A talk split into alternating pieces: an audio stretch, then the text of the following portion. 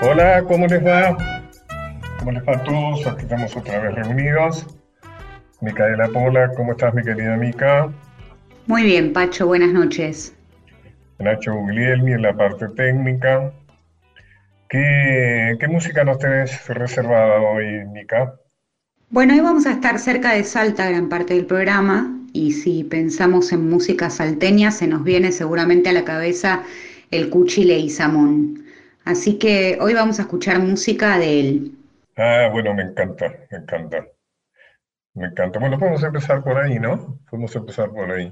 A mí hay una canción de Cuchi que me gusta mucho que es La Pomenia. Contame, contame, Mica, un poco cómo, ¿qué quiere decir la pomenia? ¿Por qué la pomenia? Bueno, la pomenia es Eulogia Tapia, que es una salteña de ese pueblo de La Poma, donde sigue pastando a sus cabras hoy día. Y además es protagonista obviamente de esta samba que nació en 1964 cuando justamente el Cuchi Samón y Manuel Castilla estaban en carnaval en el pueblo de La Poma. Y en uno de los almacenes donde estaban una tarde guitarreando, paró un grupo de jóvenes, entre los que estaba Eulogia, que llegó a ese lugar con una caja coplera. Entonces cuando la vio, Castilla la desafió a un contrapunto y resulta que Eulogia, que tenía solo 18 años, le ganó. Dicen que el último verso de ese contrapunto, al que Castilla no pudo responder, decía, esta noche va a llover, agua que manda la luna, mañana vas a amanecer como pato en la laguna. Se rieron todos, Castilla no respondió y así fue que Eulogia se dio por ganadora de ese contrapunto. Y alguien en el grupo al cual ella pertenecía, con el que había llegado al almacén, reclamó un premio y Castilla le prometió entonces escribir sobre ella. Y en 1969 se registró La Pomenia, que vamos a escuchar en la voz de Suna Rocha.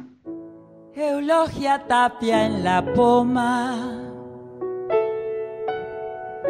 al aire da su ternura. Si pasa sobre la arena, y va pisando la luna. Si pasa sobre la arena y va pisando la luna, el trigo que va cortando madura por su cintura mirando flores de alfalfa. Sus ojos negros se azulan, mirando flores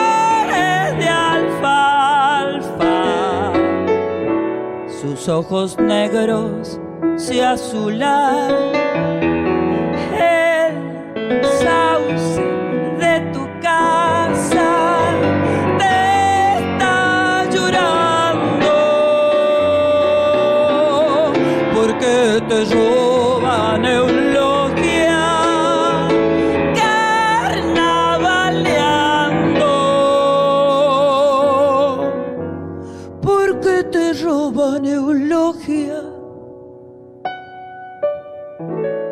Carnavaleando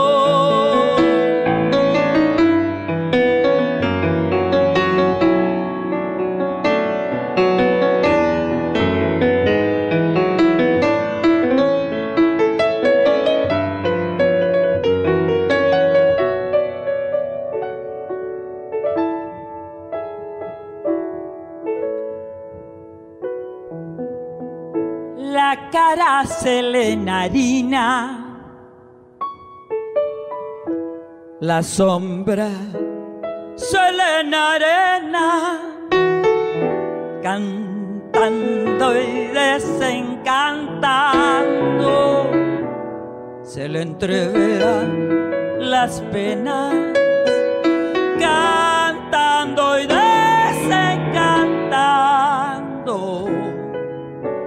se le entreverán las penas. Viene de un caballo blanco, la caja en sus manos tiembla y cuando se hunde la noche es una dalia morena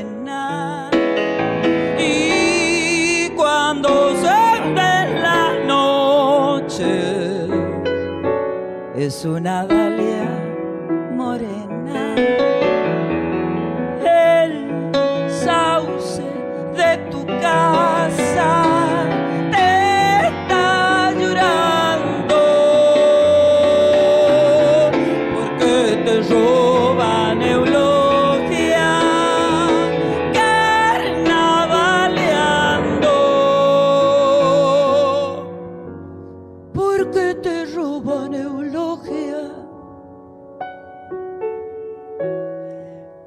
carnavaleando.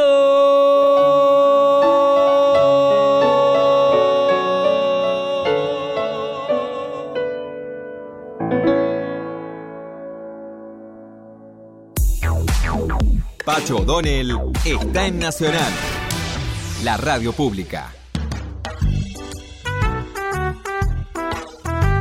Vamos a empezar eh, hablando sobre el gaucho.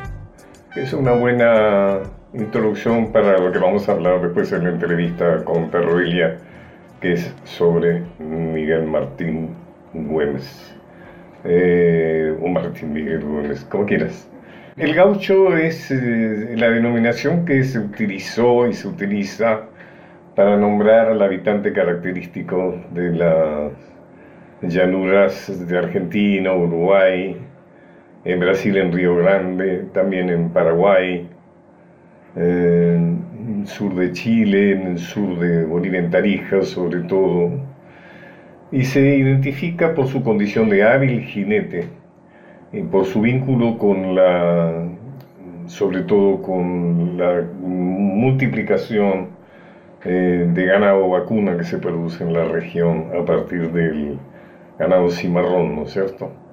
Eh, y sus actividades económicas y culturales están ligados a ello, ¿no? al caballo, al ganado vacuno, eh, tiene que ver con el consumo de carne, la utilización del cuero. En, en cuanto a su tarea, su ocupación, diríamos, eh, el gaucho luego es domesticado, diríamos, por decirlo de alguna manera, y pasa a ser el peón de campo. Esta transición está perfectamente definido el gaucho en, en la obra de, la genial obra de José Hernández, del cual nos vamos a ocupar en detalle en alguna de estas programas, y eh, su condición de peón en Don Segundo Sombra, ¿no es cierto?, el texto de Ricardo Huiraldes. A la mujer eh, gaucha se la llamaba China, que viene del quechua, que significa muchacha y por extensión hembra. También se le podía llamar paisano huayna, prenda o prienda, ¿no es cierto?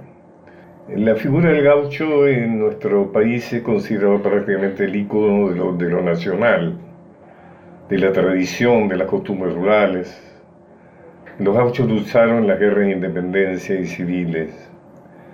En torno a, su figura se formó lo que se llamó la literatura gauchesca, ¿no cierto? cuyo principal eh, representante sin duda fue Martín Fierro, el gaucho Martín Fierro en 1872 y la vuelta de Martín Fierro en 1879, que generalmente nos la imponen como una eh, parte del folclore, digamos, una especie de curiosa eh, obra eh, de poema gauchesco, y en realidad es, es una obra de denuncia, ¿no es cierto? Lo que José Hernández trata genialmente desde una perspectiva absolutamente original, no europeizada, europeizada como solía ser la literatura de aquellos tiempos y de alguna manera como sigue siéndolo actualmente, muestra el infortunio de, del gaucho de los sectores populares durante la organización nacional. Cuando su pampa es alambrada, cuando la pampa pasa a tener dueño, cuando ya no es dueño del horizonte y cuando su destino es la represión, o sea, ya sea la represión policial, ¿no es cierto?, por vago y mal entretenido, o cuando es enviado a la frontera con el indio a pelear contra el otro pobre, que es el indio, eh, en los fortines, digamos, de avanzada. El gaucho puede ser identificado con otros mm, similares, ¿no es cierto?, americanos, por ejemplo, el guaso chileno, el charro mexicano, el chagra ecuatoriano, el llanero colombiano, inclusive el cowboy estadounidense, el vaquero paraguayo, mm, en fin. En relación a la acción de, del, gaucho en la participación de las guerras de la independencia, podemos decir que surgida la primera Junta de Buenos Aires, eh, fueron los gauchos que siguieron al caudillo José Gervasio Ortigas, en quien en este mes de junio nos vamos a ocupar profundamente de Artigas porque será el aniversario de la independencia del 29 de junio de 1815, esa declaración de independista previa a la de Tucumán y que nuestra historia oficial se niega a reconocer. Artigas formó un ejército popular de gauchos e indios, derrotó a los realistas y puso sitio a la ciudad de Montevideo y luego eh, promovió en el Cono Sur una unión de los pueblos libres, es decir, se fue llamado el protector de los pueblos libres. Muchos gauchos enarbolaron las ideas de José Gervasio Ortigas, totalmente revolucionarias en la región, que mezclaba los contenidos de la ilustración francesa y la independencia de los Estados Unidos con su organización federal, sobre el legado político y cultural de los españoles, es decir, una,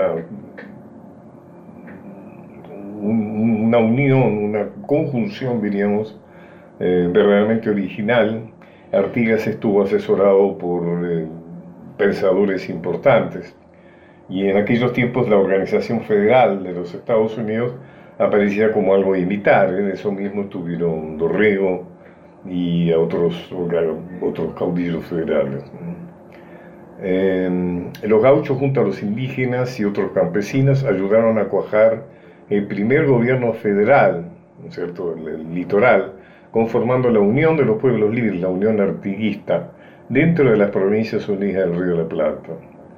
En las provincias al margen del centralismo de Buenos Aires y que tuvieron un enfrentamiento no, no, no, teórico, sino que fue un enfrentamiento sangriento con el despotismo porteño.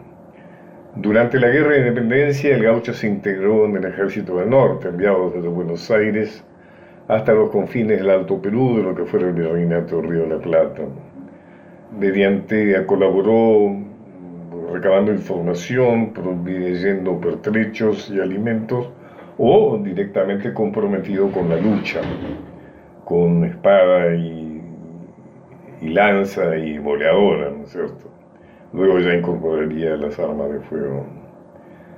Eh, como después vamos a hablar de Güemes, creo que es importante reivindicar un personaje poco, eh, poco reconocido en nuestra historia, que es eh, Eustoquio Díaz Vélez, que durante la segunda campaña del Alto Perú, comandada por Manuel Belgrano, Díaz Vélez creó en el año 1812 un cuerpo de soldados a caballo compuesto mayoritariamente de gauchos jujeños, a los que denominó los patriotas decididos, y que fueron parte de la retaguardia que contuvo permanentemente el avance de los ejércitos realistas durante el éxodo jujeño, es decir, fue la fuerza que protegió a esa gesta maravillosa, cual vamos a ocupar también muy particularmente en alguno de estos programas, que fue el éxodo jujeño, cuando luego de las derrotas militares el ejército argentino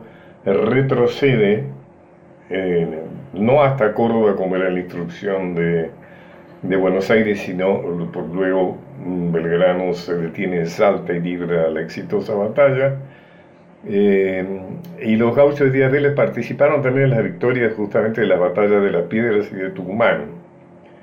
eh, que son las que contuvieron y de alguna manera fijaron la frontera norte argentina hasta el día de hoy.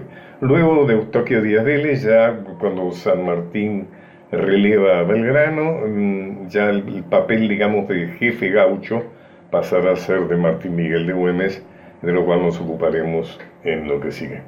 Bueno, mm, eh, Mica, eh, regalanos alguna de las canciones que tenemos reservadas para hoy. Seguimos todo el programa con el Cuchile Guizamón. Ahora vamos con la Zamba del Laurel que compuso para la letra de Armando Tejada Gómez y que vamos a escuchar en la voz de Paul Moon. Es una muy linda versión que tiene un final maravilloso.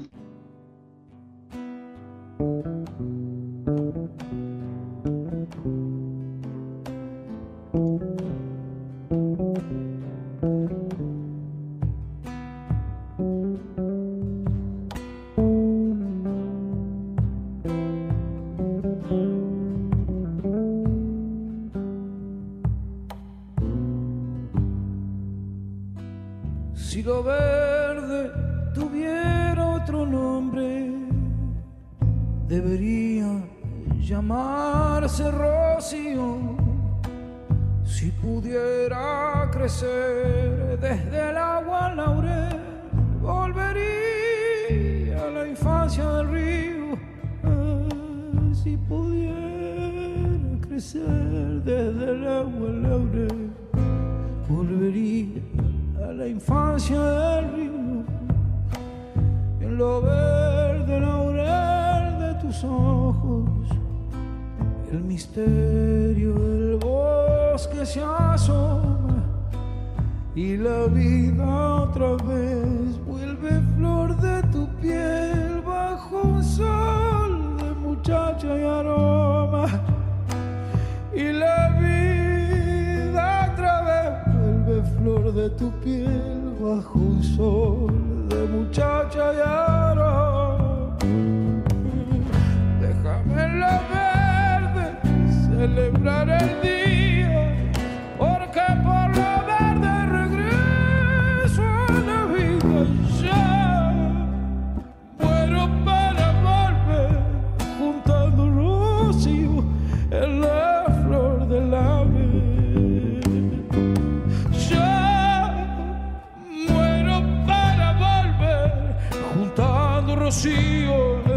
flor the aire.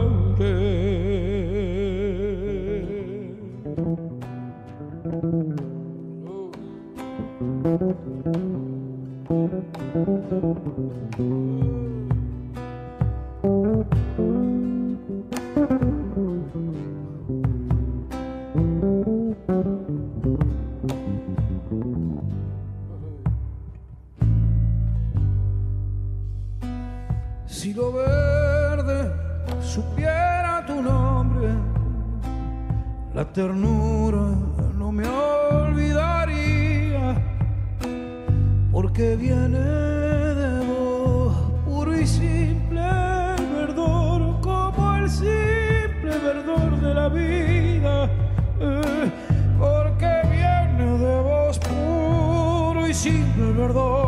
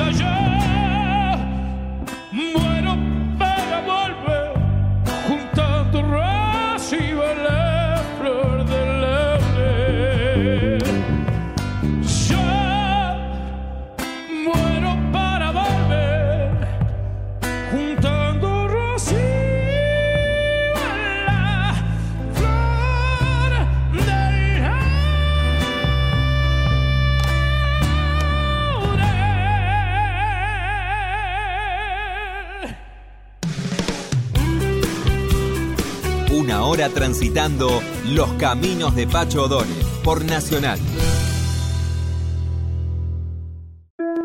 Continuamos con Los caminos de Pacho O'Donnell.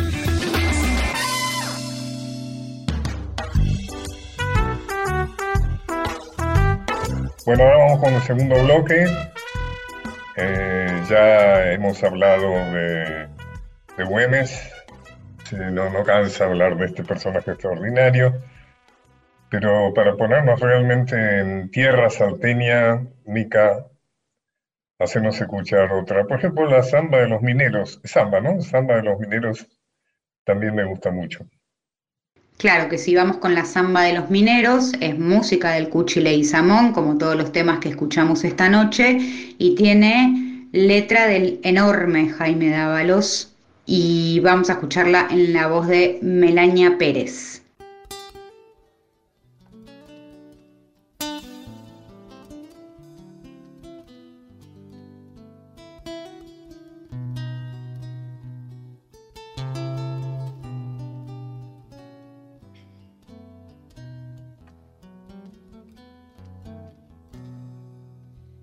Pasaré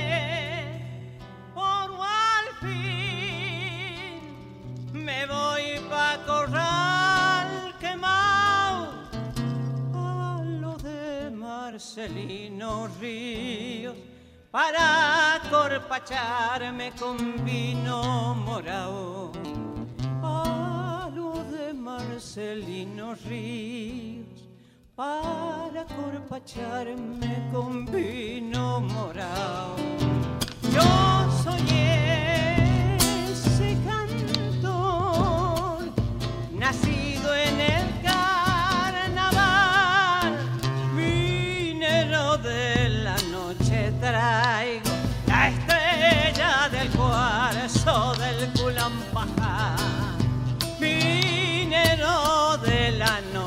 traigo la estrella de cuarzo del Culampajá. La samba de los mineros tiene solo dos caminos. Morir el sueño del oro, vivir el sueño del vino. Morir el sueño del oro, vivir el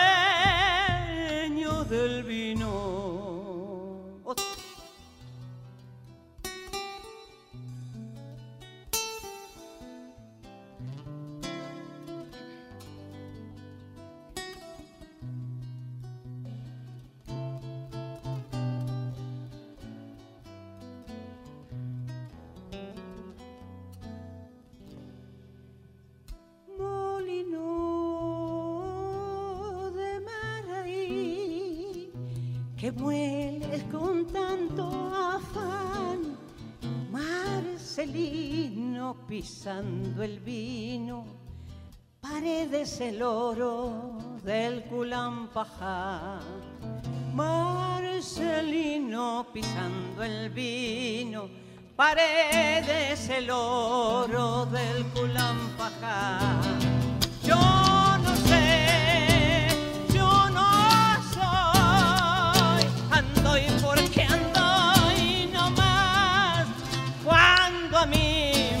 Pise la muerte, tan solo esta zampa me recordará. Cuando a mí me pise la muerte, tan solo esta samba me recordará. La samba de los mineros tiene solo dos caminos. Morir el sueño del oro, vivir el sueño del vino. Morir el sueño del oro, vivir el sueño del vino.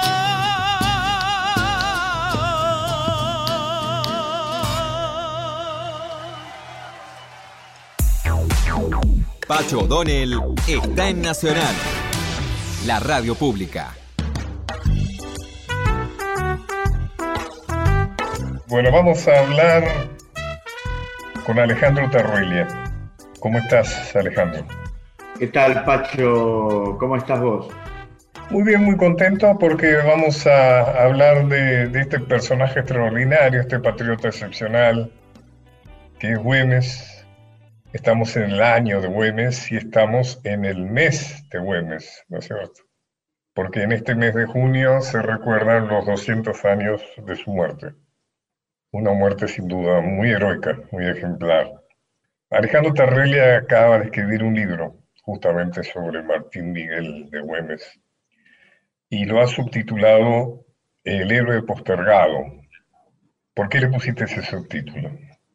Vos sabés que eh, pensé mucho, ¿no? Viste cómo es, cómo es los títulos, ¿no? Además nosotros que hemos ejercido el periodismo, los títulos son momentos de casi de reflexión, a veces muy apresurada en la gráfica, pero no tanto cuando es un libro. Y entonces daba vueltas, uno pone dos, tres, pero en este caso no me costó mucho. Casi este, fue una, ese juego que uno hace entre el consciente y el inconsciente, ¿no? Este, y pensé que, lo, que eh, toda la trayectoria de él, que en los últimos años ha, ha venido, digamos, ha sucedido una eh, reivindicación creciente de su figura, las últimas décadas, ¿no? Y cosa que vos justamente que estamos escuchando eh, música popular folclórica argentina que es tan importante, y ahí los, los autores populares, este, bueno, vos también has hecho canción popular, ¿no? Este, y, han contribuido mucho porque con el enorme peso eh, que, tiene la música popular argentina y la que tuvo en los años 60-70, ahí surgieron una serie de obras que fueron las de Jaime Dávalos, Hernán Figueroa Reyes, poetas como Julio César Luzardo, bueno, venía ya Juan Carlos Dávalos, no lo olvidemos, y entonces eh, yo soy eh, fruto de esas generaciones, ¿no? Y entonces, digamos, tenía un sentimiento de esa situación, Güemes reconocido a nivel popular, pero no reconocido a nivel oficial, y después muchos trabajos, bueno, vos sos un pionero en eso, ¿no? Yo me tomé mucho el trabajo tuyo, que creo que es uno de los primeros que se ha hecho sobre el tema del Alto Perú en la Argentina, que es el de Juana Zurduy, ¿no? Así que, este, que te lo voy a contar a vos. Entonces ahí me pareció que, que poner el héroe postergado, sí, porque fue siempre un héroe y sin embargo, por esa consideración de ubicarlo como una especie de gendarme de, que, que, se dedicaba a cuidar la frontera, lo habían se lo había desvalorizado este, y, su lugar había quedado postergado precisamente, ¿no? Claro, se lo pasteurizó, ¿no? Con la idea de coagularlo como el gauchito que defendió la frontera norte y se le quitó todo su valor de jefe popular, que es la razón por la cual fue postergado, ¿no es cierto? O sea, la historia liberal, la historia liberal, la historia oligárquica, porteñista, siempre aborreció de los caudillos populares, ¿no es cierto? De alguna manera fueron sus enemigos, ¿no es cierto?, durante la guerra civil. Y entonces este, el reconocimiento de Güemes recién está llegando, digamos, ¿no? Exacto, sí, sí. Claro, yo cuando digo que, que un ejemplo de, de, de, de, lo tardío e incompleto todavía el reconocimiento de Güemes, es que la plaza principal de Salta, la 9 de julio, no está Güemes. Ah, sí, exacto. Está el gran Arenales, que sin duda es un personaje también muy interesante, pero no está Güemes. Y creo que eso es muy significativo. Sí, ah, pero, eh, pero eh, de todos modos parece ser que la significación de esa plaza para los salteños es enorme. O sea, lo que no sucedió en, la cosa institucional sucedió en los hechos con el pueblo, ¿no? Porque parece que es una plaza de una importancia muy grande para los salteños, ¿no? Ahí está mirando al Cerro San Bernardo, y, y, entonces es un lugar de, digamos, de una suerte de peregrinación no explícita de mucha gente que cuando llegan las épocas de recordarlo, eh, y siempre permanentemente está ahí como un, como un lugar de paso para rehacer eh, sentimientos, ¿no es cierto?, y, convicciones. El monumento a Güemes es ese, que es un bello monumento sin duda, se hizo en 1931, fíjate vos. 110 años después de su muerte, ¿no? Y de alguna manera, yo, el monumento a Güemes en realidad estuvo originalmente fuera de la ciudad, ¿no? Fue el, hotel el que lo puso adentro, ¿no? El hotel este cinco estrellas, como se llama, el que está ahí, eh, bueno, que lo puso, que se hizo atrás del monumento Güemes. O sea que lo, lo, reinstaló en, en, la ciudad, digamos, del monumento. Pero bueno, contanos, ¿cuál, cuál es el valor máximo que vos le adjudicás a Güemes? Y yo creo, yo creo que la, eh, además de, digamos, tener la importancia en el Alto Perú, que el Alto Perú, y vos eh, insisto con lo de Juana Zurduy, es un lugar central en la, en la construcción de nuestro país ayer y hoy, ¿no? Eh, este, en ese, en ese periplo enorme y permanente que él hizo, lo, lo, que de algún modo hizo gravitar fue un centro, ¿no? Porque el centro de la construcción de la Patria Grande tenía que ver con la mirada de San Martín, por ejemplo, era el Cusco, ¿no?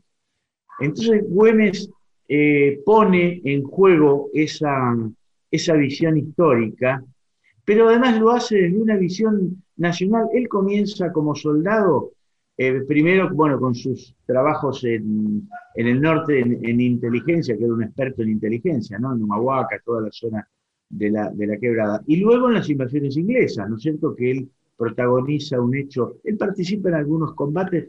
Yo supongo, yo no sé si tenés esa precisión, pero me da la impresión de que él estuvo posiblemente en el puente Galvez o algunos otros lugares previamente, y luego va a la Justina, ¿no? que es este buque mercante que transforman en, buque eh, de guerra los, británicos, y lo instalan ahí este, con mala suerte donde, en Retiro, donde está la estación del ferrocarril Bartolomé Mitre, donde antes estaba la, torre de los ingleses. Vivos inteligentes los ingleses ponen un emblema para tapar eh, el episodio, y además era imposible de tapar porque la, difusión mundial de ese episodio lo hacen los británicos, ¿no? Goodbye Paris en su memoria este, habla de ese episodio y, y Ferns en los libros eh, de esta, digamos, de los años 50, 1950, vuelve a, tomar ese episodio y a, rescatarlo este, para la historia mundial, ¿no? Un, un, hombre a caballo toma un barco, ¿no? Que yo tengo entendido, por esto vos sabes más, yo creo que Ceballos tomó en Colonia de Sacramento antes que Güemes un, eh, un, barco portugués a caballo, ¿no? Este, cuando cuando va a Colonia de Sacramento con 40 grados de fiebre, enfurecido porque estaban los portugueses tomando la plaza, ¿no? Entonces, este, hay una... Eso es el, barro del río de la Plata, ¿no? En el barro se queda, claro, las mareas. El barro del Paraná, ¿no? Digamos que, claro, exacto. hace un fondo que, explica eso, ¿no? Exacto, el limo. Ahí yo le estuve preguntando, Abel Fatala me dijo, yo no sabía esto, que el, que el río de la Plata tiene tres mareas, ¿no? Entonces es un río muy complicado en ese terreno. Yo pensé que eran las dos mareas que uno conocía, yo me he criado en Ensenada, en parte, o sea, he conocido las mareas y todo eso, pero no sabía que había tres.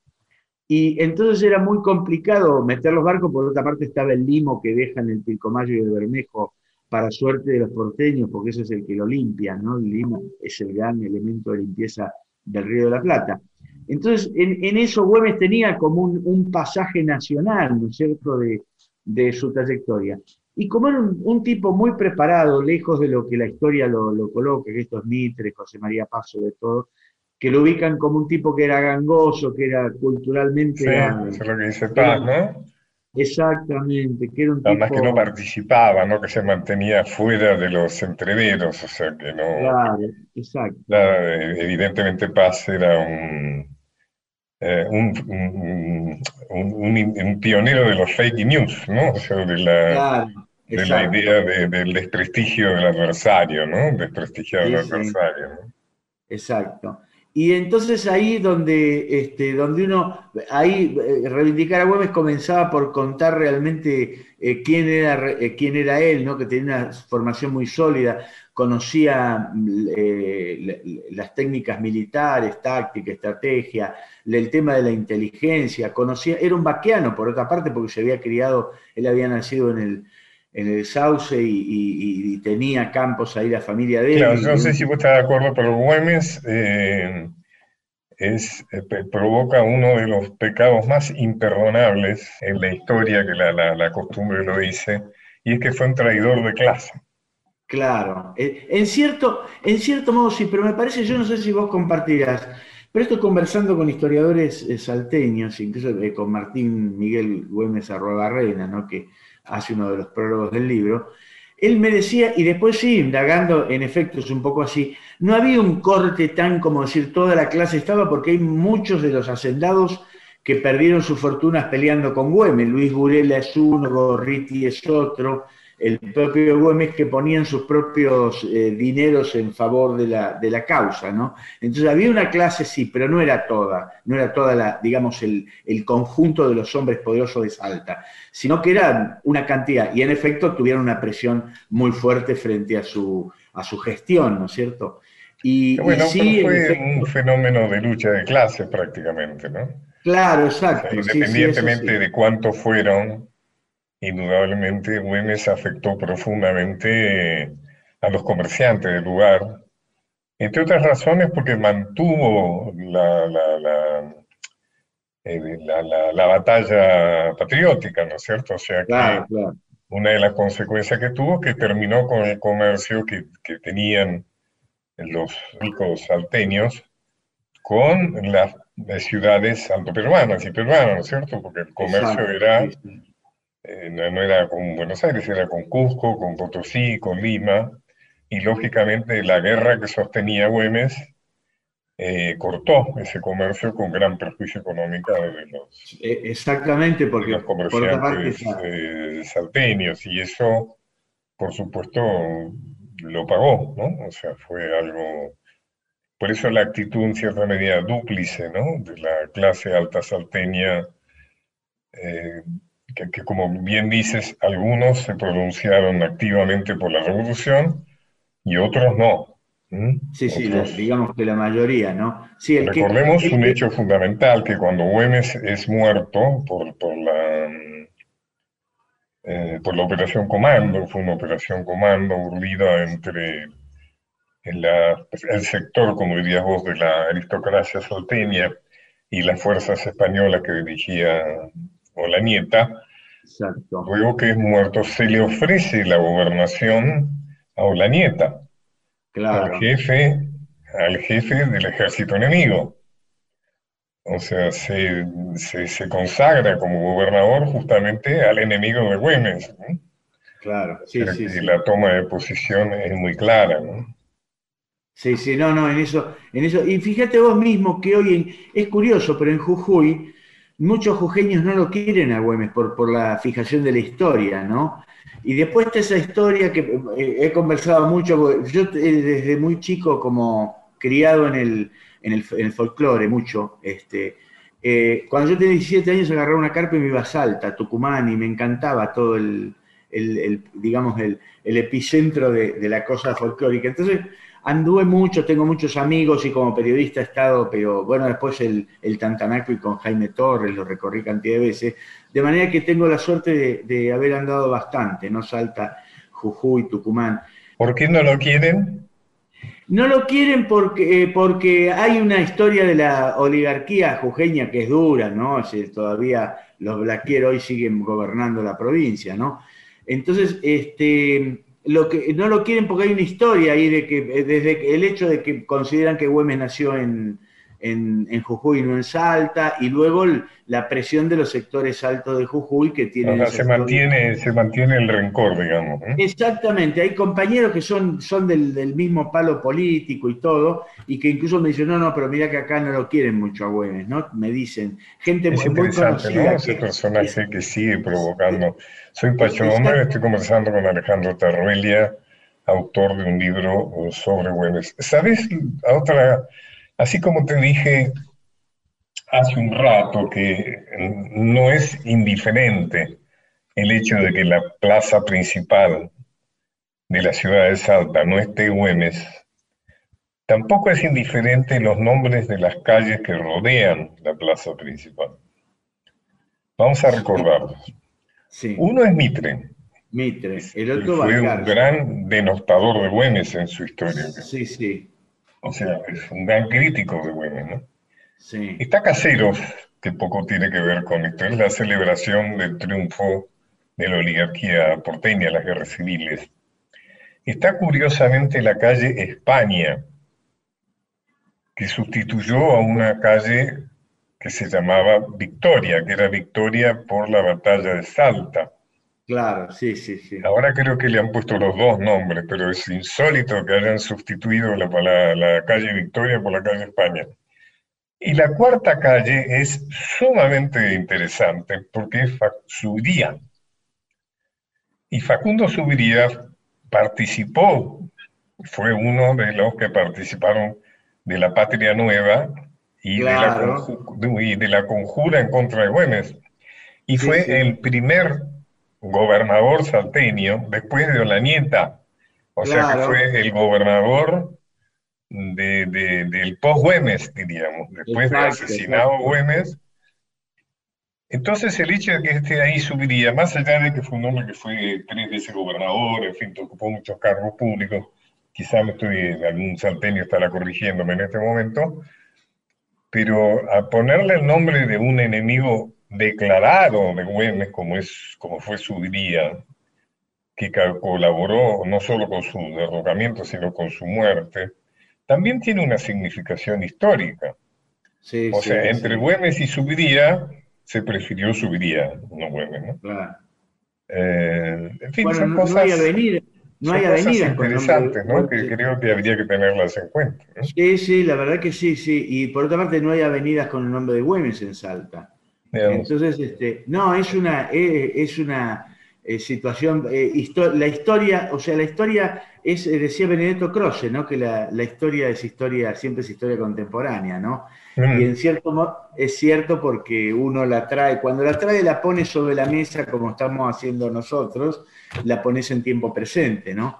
claro, en tiempo presente revivís las viejas taras del, del pasado, porque uno, la vez pasada conversaba con Hernán Brienza, ¿no? El, el tema este, y, me y yo le decía, eh, pensar que el, que el Manco Paz vos lo lees con un, realmente es un escritor eh, notable, ¿no? De, de- de las memorias de él, y sin embargo, el, el, el tipo este, eh, impostó mucho, ¿no? Trabajó, claro, tenía una concepción histórica y, y trabajó sobre ella y, y además hubo mucho, está, está la famosa carta, digamos, este, de San Martín a, este, a Martín Rodríguez y que está cuestionada, la de que se le adjudican a Vicente Fidel López, ¿no?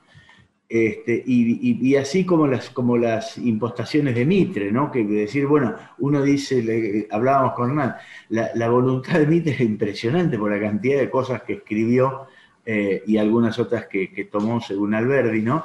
Pero sin embargo había una voluntad muy grande y, por otra parte la voluntad de edificar una historia al modo de una clase política, ¿no? Que es un poco lo, que sucedió. Y que nosotros de algún modo somos este, aún víctimas de eso, que en el caso de Güemes se observa con, con, eh, eh, perceptible claridad, ¿no? Todo, toda esta cuestión. Porque realmente eh, el hecho de que haya sido parte de la estrategia de San Martín para llegar a Lima, el hecho de que te, ubica, te permite a su vez observar el, enorme valor histórico de San Martín, la claridad política de San Martín, ¿no? Que eran ellos, tanto como Güemes, eran grandes políticos, ¿no? Cómo se sabían mover, cómo eh, el, el trato de ellos con la gente. Y después eso, este hecho de que nosotros estemos hablando y estemos replanteando la historia, hace ver que en realidad también es la obra de él esa, ¿no? Estamos siendo leales a, una tarea que hizo Güemes, ¿no? En cierto modo, y también lo estamos trayendo a la actualidad. Me, contaba eh, eh, Martín Miguel Güemes Arrogarrena, cosa que yo no sabía, porque yo pongo que el, fuero gaucho tiene que haber sido un antecedente del, Estatuto del Peón de Campo. Entonces me cuenta él, yo no sabía esto, que uno de los Güemes, que eran, eran en 1930, justamente cuando viene el este, Uriburu, que era salteño, ¿no es cierto? Sí, los Uriburu, los claro. Güemes no, no se querían, ¿no? Eran, era un enfrentamiento así este, muy cerrado, ¿no? Entonces uno de los Güemes eh, hace un estatuto para, eh, hacendado, un tipo de mucha plata, para darles mayores derechos a los trabajadores, recordando en cierto modo la gesta de Güemes y que fue imposible tomar eso. Pero me cuenta él, yo lo desconocía esto, que Levene, eh, profesor de Perón en la escuela de guerra, le dice una vez al capitán Perón, dice, capitán, a usted le toca en tarea hacer una monografía de Güemes. Y Perón finalmente no la hace, pero estudia. Y sí toma a los Güemes como un antecedente del Estatuto del Peón de Campo. Fíjate vos, ¿no?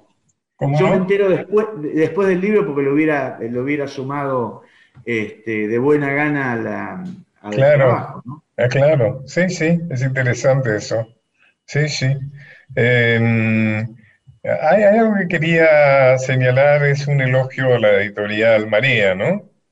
A su directora Constanza, que ha hecho eh, una serie de publicaciones de lo que podríamos llamar la historia nacional y popular, ¿no? Dentro de los cuales está tu libro sobre, sobre Güemes. Una colección, es una colección, ¿no? Creo que dirige Hernán Brienza. Exacto. Ya el último anterior creo que fue el libro sobre Encarnación Escurra. Exacto. ha publicado libros sobre algunos de los caudillos federales, etc. Sí, está José María Paz, uno de ellos. Claro. Este, sí, la verdad que ahí das en la, en la tecla porque realmente el trabajo de, de Constanza y de Víctor Sabanes, vos sabés que el cierre fue en pandemia, o sea que había que trabajar y, trabajó ella personalmente en la edición junto con Víctor, realmente con una dedicación. Se observa en, la, en el libro, uno para el libro necesita conocimiento, fervor y también amor, ¿no? Y ahí y todo eso me parece que está resumido en el trabajo de ellos, porque todos los libros están presentados con una... Además es muy linda la edición, ¿no? La edición es muy linda. es muy linda. muy linda. Linda tapa, lindo, lindo diseño, etcétera, ¿no? Recordemos y recomendemos el libro sobre Martín Miguel de Güemes, de Alejandro Tarrobelia, que está en librería, ¿no? Está en librerías. Está, en librerías ya y está también este, por, por las redes y, este, y es el. Sí, actualmente se puede comprar online, eh, pedirlo. En la propia editorial, en el, en el sitio de la editorial se busca y ahí mismo se puede adquirir. Además, son muy muy razonables con los precios, viste que vendían los libros, ven con las cosas sí. y te sorprenden. Editorial María. Realmente un muy buen trabajo, bueno, y Constanza eh, tiene... ¿Qué, proyecto tenés, Alejandro, después de Güemes? Mira, hay, hay varias cosas que, que están este, dando vueltas acá. Hay un libro, vos que eh, yo tengo un libro postergado que está terminado y ahí dando vueltas que es este un libro sobre los eh, comandos tecnológicos peronistas, ¿no? Ese está ¿Eh? casi listo, sí. Y después estoy trabajando, este, eh, yo tengo una novela que, em, que fue finalista en el concurso de Alarcos Llorach del 2013. Alarcos Llorach, vos recordás que es la, el concurso de Josefina Martínez y Alarcos Llorach, que eran lingüistas, filólogos, ¿no? En España, y, ese, mm, fue finalista con Caballero Bonal como presidente del, jurado. Y una vez eh, Javier Ribalta, que es un cantante catalán que viene seguido de Argentina, que canta en catalán, además a los poetas, enorme cantante, discípulo de Montserrat Caballé, viene un día a Buenos Aires y me dice, ¿tú lo conoces a Caballero Bonal? Caballero Bonal, sí, claro. Sí, que este premio Cervantes ah, falleció hace un mes sí, sí, sí, y fue premio Cervantes en el 2012, creo. Entonces este, le digo, no, no lo conozco, no. Me dice, pero si habla maravillas de tu libro. Digo, pero ¿cómo? Dice, pero me ha dicho a mí, me preguntó cómo venía a Argentina, me preguntó por vos, si te venía a ver y digo, sí, es amigo mío. Y entonces le digo, no, entonces me acordé, digo, no, lo que pasa es que fue presidente del jurado. ¿En serio? No, no tenía la menor idea, pero no sabemos. Esa novela es una novela que habla de, una familia santiagueña que viene a Buenos Aires en la época de la dictadura y termina en Malvinas, termina en Malvinas. Este, uno de los lectores de esa novela fue Carmen Balcel, porque Javier se la llevó a ella y, estaba esperando que se publique porque me quería representar incluso, fue muy gracioso eso. Y ahora quiero ver si la publicamos el año que viene, que son los 40 años de, de la, de la gesta de Malvinas, ¿no? Este, esa es una de las cosas. Alejandro, un gusto conversar con vos, ¿eh? Un gusto y te felicitaciones por el libro. Buenas No, gracias a vos, Pacho. Nos vamos, Micaela, eh, con algo lindo, lindo, Bueno, todo es lindo de Cuchi Leguizamón. Nos vamos hasta el viernes que viene con la Chacarera del Zorro, que es creación del Cuchi Leguizamón y que escuchamos por él mismo en el piano. Bueno, gracias y a todos ustedes nos vemos el próximo viernes a las 21 y quédense porque después viene Felipe Piña. Bueno, hasta el próximo viernes.